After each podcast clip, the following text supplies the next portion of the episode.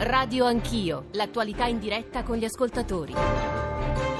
Sono le 9.12, avendo ascoltato il giornale radio delle 9 avrete sentito come noi che nel mondo, in Italia, sono successe, succedono molte cose, mi riferisco ovviamente alle migrazioni, ai mondiali di calcio di cui si è parlato a Radio Anch'io eh, Sport, alle questioni economiche, però ieri eh, si è votato, c'è stato un voto amministrativo importante, i ballottaggi, il secondo turno delle amministrative del 10 giugno, 3 milioni potenziali di elettori, poi i votanti sono stati pochi, ma in linea devo dire, guardo Francesca Cecchini, collega del politico e fin da stamattina ci sta raccontando i risultati dei ballottaggi di ieri. In linea eh, vedevo un po' di indicatori in linea con quanto è accaduto nei, nelle tornate degli anni precedenti, eh, 2014, 15, 16, 17, 47,6%, ma insomma non molto diverso da quello che era successo in passato. Noi dobbiamo continuare con la cronaca perché il voto ci ha dato dei segnali molto significativi e cominciare con l'analisi, cioè che cosa è successo ieri. 335 699 2949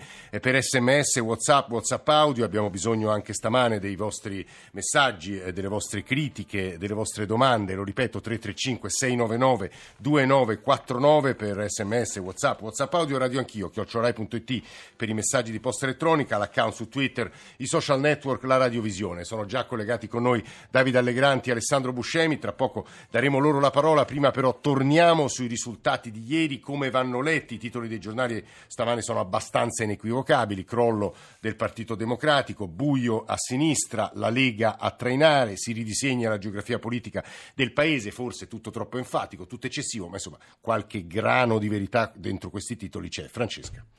Sì, intanto Giannini e non Cecchini. Scusami, eh, perdonami. Eh. Allora, sì, il quadro l'hai delineato più o meno tu. Il centrodestra vince, possiamo dirlo, alle elezioni comunali 2018. C'è un tracollo del centrosinistra che perde le roccaforti, Siena, Pisa e Massa e apre così l'orizzonte a Salvini che immagina eh, le regioni rosse, la Toscana, l'Umbria possano diventare come il Veneto ehm, a breve nelle regionali del 2020. Il centrosinistra conferma soltanto Ancona e Brescia e strappa al centro centrodestra Trapani, Brindisi e Teramo. A Terni va uh, in scena lo scontro interno alla maggioranza Lega e 5 Stelle, lo vince Salvini e quindi per la prima volta Terni, la città delle acciaierie, degli operai, è eh, in mano al Carroccio. Ad Imperia assistiamo invece ad una rivincita personale. Claudio Scaiola, l'ex ministro berlusconiano. Sì, abbiamo sentito se su Radio 1 le sì. prime reazioni, così come abbiamo sentito il neosindaco Batte Lanteri, si toglie anche questa soddisfazione. Lanteri che era l'uomo di, del governatore eh, Toti, però dentro Forza Italia c'è tutto un processo in atto che d'altronde è sottolineato anche dal silenzio di Silvio Berlusconi in questo secondo turno delle amministrative, è praticamente sparito l'ex cavaliere dall'orizzonte, non si è fatto eh, sentire. Questo è un po' il quadro della situazione, quindi la Lega che stravince, i 5 Stelle che conquistano ehm, due vittorie, si sottolineano queste vittorie, ma insomma che arrancano un po' dietro eh, la Lega e il PD in disfatta totale. Francesca, prima di andare da uh, David e uh, da Alessandro, c'è un'altra questione che alla vigilia era considerata importantissima. Capisco che sia prematuro farlo stamattina, probabilmente avremo dei dati più certi sulle tendenze di voto, su quello che è successo con i flussi elettorali eh, domani. E però, eh, dicevo, la domanda che tutti si ponevano, che cosa avrebbero fatto gli elettori 5 Stelle nei molti ballottaggi in cui la sfida era fra un candidato del centrodestra e un candidato del centrinistra. Dicevo, forse prematuro, però qualche indicazione possiamo darla? Eh sì, perché eh, sostanzialmente la, la, la, tendenza nelle mh, consultazioni precedenti era questa. Se i 5 Stelle non arrivavano al ballottaggio, i 5 Stelle non votavano nessun altro, quindi i voti dei 5 Stelle si fermavano al primo turno. Adesso però c'è il discorso del governo, la, mh, questa, non chiamiamola alleanza, loro ci tengono a, a non considerarla un'alleanza, chiamiamola partnership nel governo e quindi bisogna capire. Eh, naturalmente dobbiamo aspettare i dati, ma forse l'aiuto grillino in alcuni casi è, è, stato diciamo, l'ago della bilancia nella disfida tra centrodestra e centrosinistra che ha tenuto banco in queste eh, elezioni. Sul territorio continua questo dualismo centrodestra-centrosinistra. Lo sapremo più, ehm, più precisamente con i dati. Fatto sta che, per esempio, il PD su questo batte ora molto per giustificare la sua sconfitta, ossia che i grillini cittadini hanno dato una mano a Salvini.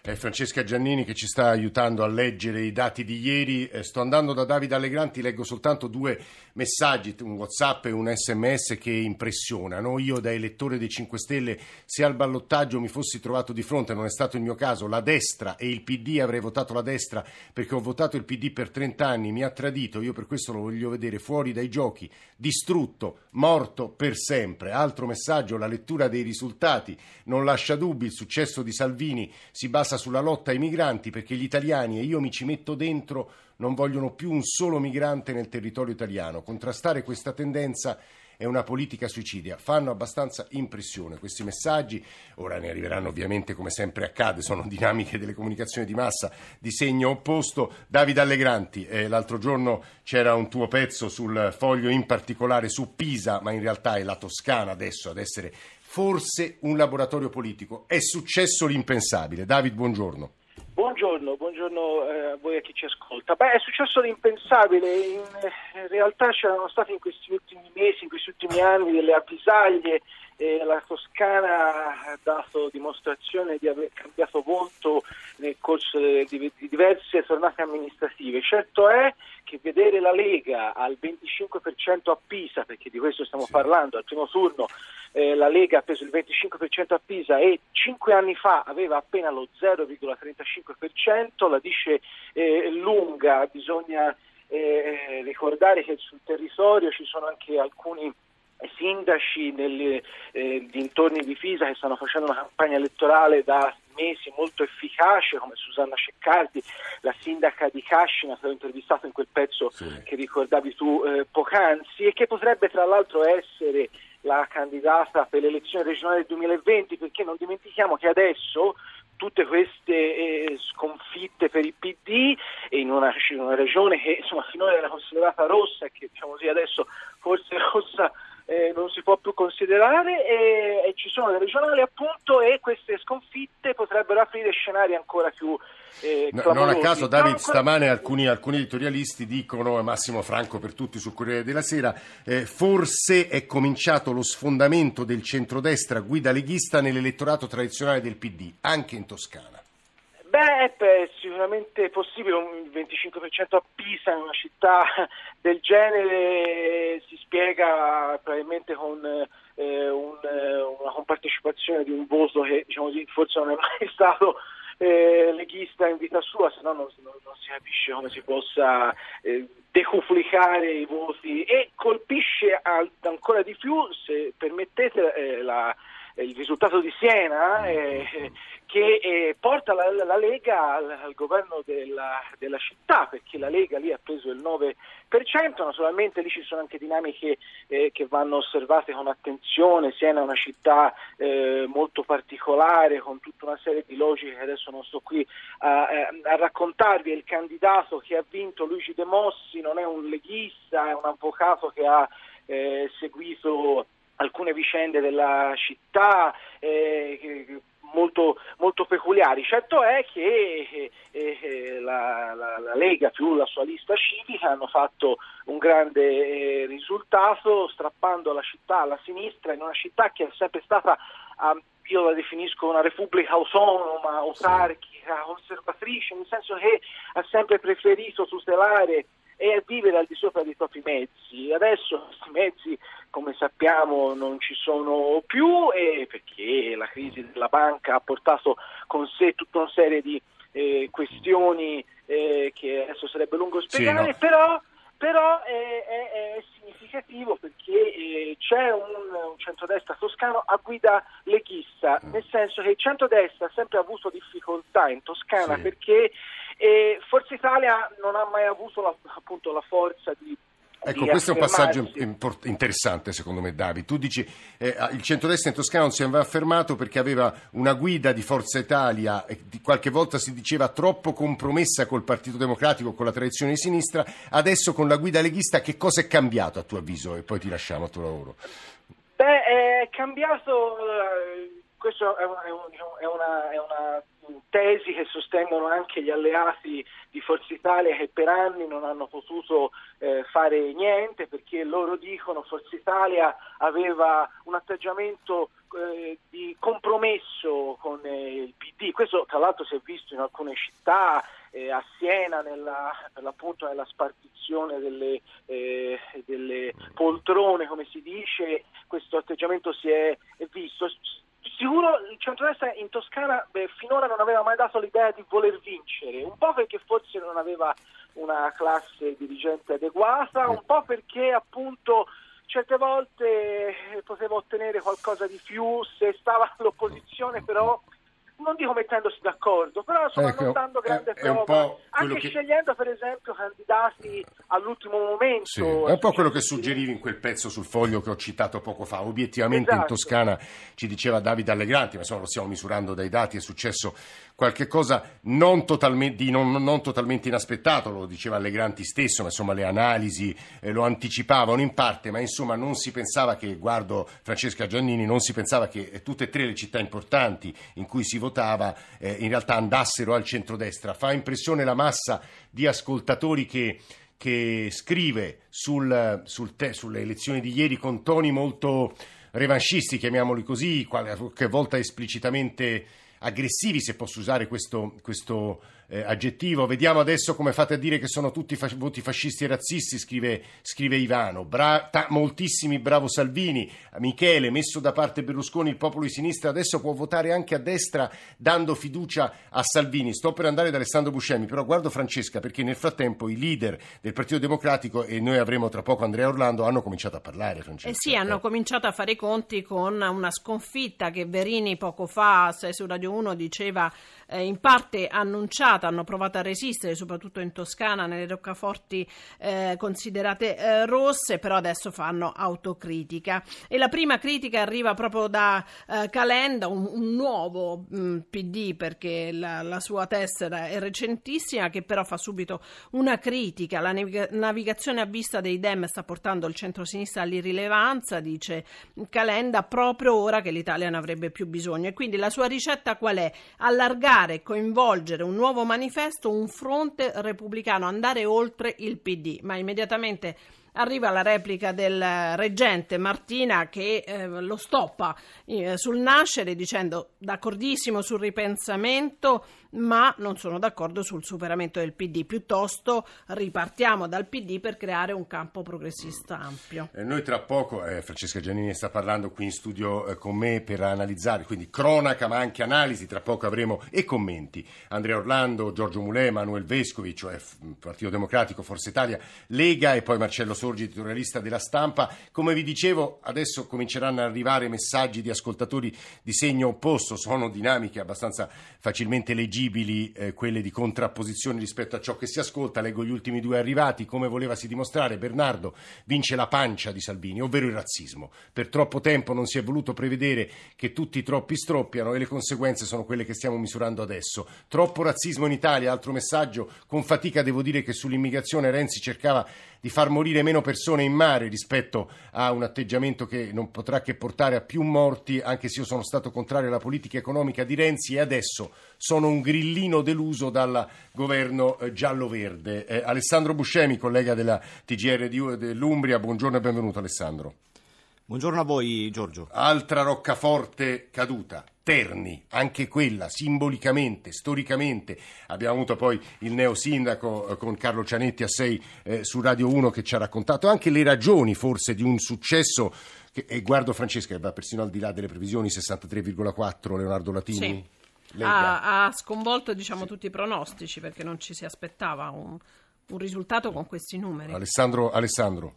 Eh sì, Giorgio, buongiorno anche agli ascoltatori. È un risultato elettorale che spariglia un po' le carte, che in qualche modo ridisegna la geografia politica qui in Umbria, regione storicamente rossa. Il centrodestra prende praticamente tutto, vince nei tre comuni al ballottaggio, Terni, e lo dicevamo, Spoleto e Umbertide. Allora, partiamo proprio da Terni, che è il comune più grande, commissariato per dissesto finanziario. Dopo vent'anni sarà amministrato dal centrodestra. Il nuovo sindaco è Leonardo Latini, sostenuto da Lega, Forza Italia, Fratelli d'Italia e da Due Civiche. Aveva già sfiorato la vittoria il 10 giugno e si è imposto eh, largamente in questo turno di ballottaggio con il 63,42% dei voti. Ha battuto il candidato del Movimento 5 Stelle, Thomas De Luca, che si è fermato al 36,58%. Uno scontro tra esponenti delle due forze di governo che però eh, difficilmente dialogheranno a livello locale, almeno qui a Terni. Su questo il Movimento Movimento 5 Stelle è stato netto. Latini, scelto direttamente dal eh, leader della Lega Matteo Salvini, ha ottenuto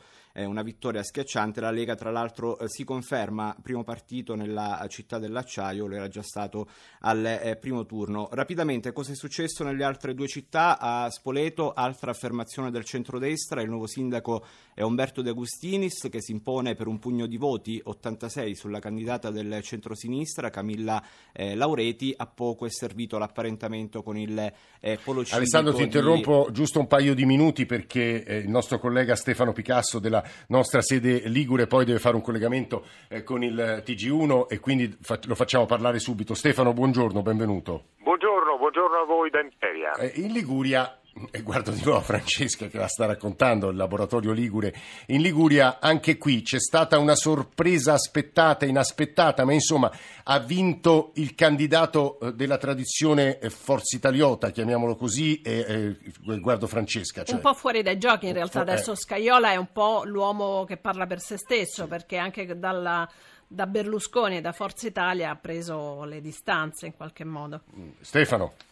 Sì, Scagliola ha vinto quello che qualcuno ha definito il derby del centrodestra, sì. ha prevalso sul candidato indicato da Toti, il modello Toti, che è il governatore della regione Liguria, cioè Lanteri, e, e Scagliola lo ha sconfitto diventando per la terza volta sindaco della sua città.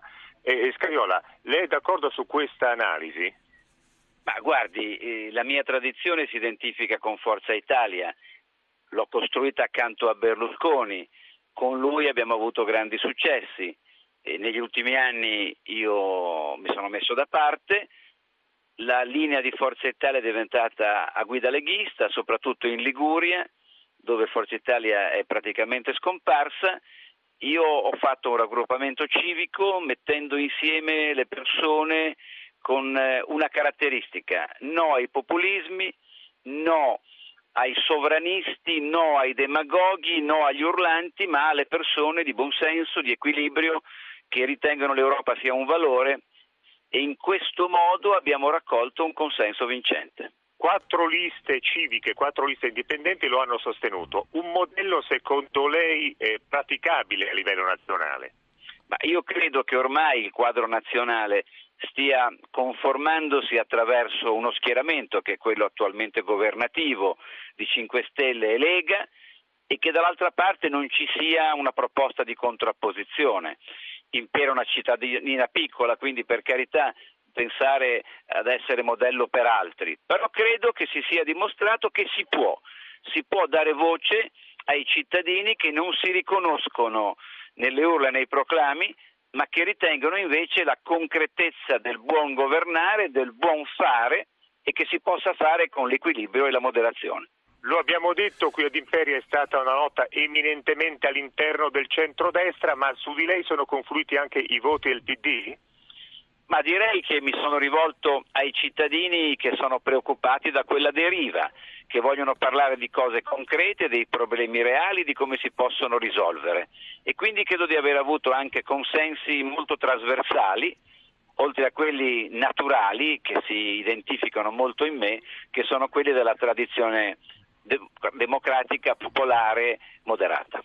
Grazie a Claudio Scaiola e la linea può tornare a Roma. Era Stefano Picasso, eh, nostra sede Ligure. Prima di tornare a Alessandro Buscemi, Vabbè, le risposte di Scaiola ovviamente aprono una discussione all'interno del centrodestra. È tutto un po' prematuro, poi avremo Giorgio Mulè, guardo Francesca. Sì, eh, il discorso che accennavamo è un'apertura nel quadro generale. Eh, l'assenza di Berlusconi da questo, secondo, eh, da questo secondo turno, ma soprattutto le dinamiche interne al centrodestra, perché a questo punto Salvini ha praterie immense non solo nei confronti mh, dei 5 Stelle che risultano diciamo, partner più debole, ma anche all'interno della stessa coalizione eh, che di fatto non ha uh, una presenza al governo se non con la Lega, quindi Forza Italia e Meloni restano nella, nella coalizione ma non sono nel governo. E a questo punto quella can- cannibalizzazione che si temeva della Lega su Forza Italia eh, insomma diventa quasi inevitabile. Eh sì, e devo dire che le analisi stamane de, sui giornali, ma poi sentiremo anche Marcello Sorgi, vanno nella direzione che suggeriva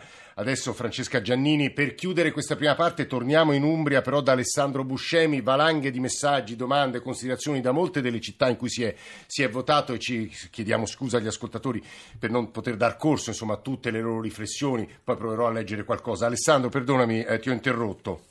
No, dicevamo di, eh, di, Terni e Spoleto al centrodestra, il dato che eh, forse però ha stupito più di tutti qui in Umbria è quello di Umbertide, una storica roccaforte rossa eh, che diventa verde. Pensate che qui fino a ieri era un comune conosciuto come la piccola Russia, con un elettorato che ha sempre votato a sinistra, ebbene ad Umbertide vince nettamente il candidato del eh, centrodestra, anche qui trainato dalla Lega, Luca eh, Carizia, vi do solo un dato eh, per farvi capire, supera il 62,5%, staccando nettamente la eh, candidata del centrosinistra Paola, Ve- Paola Vorio. Lega che dunque eh, cresce e molto, un altro dato, alle elezioni del 2014 a Terni aveva lo 0,5%, eh sì. sfiora oggi il 30%. Insomma... Alessandro, in un minuto se riesci, c'è una spiegazione che si dà sul territorio di questo successo enorme della Lega in Umbria, insomma, regione nella quale, come hai appena detto te, la penetrazione della Lega era molto marginale.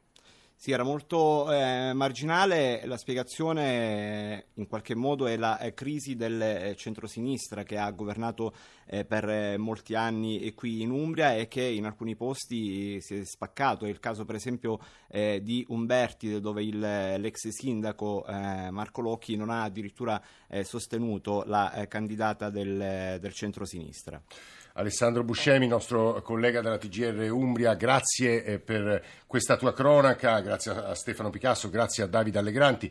Eh, Francesca Giannini è stata qui a accompagnarci in questa prima mezz'ora, ovviamente se, se, puoi e vuoi restare qui fino alle 10 sei come sempre benvenuta. Noi ci fermiamo un paio di minuti, poi avremo leader politici e Marcello Sorgi.